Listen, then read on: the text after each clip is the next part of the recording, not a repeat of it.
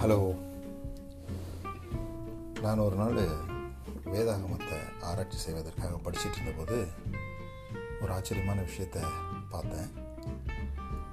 எருசலேம் தேவாலயத்தின் அருகில் எருசலேமில் கோழிகள் சேவல்கள் வளர்ப்பதற்கு அனுமதி இல்லை அப்படிங்கிற ஒரு விஷயத்தை நான் வாசித்தேன். எனக்கு ரொம்ப ஆச்சரியமாக இருந்தது.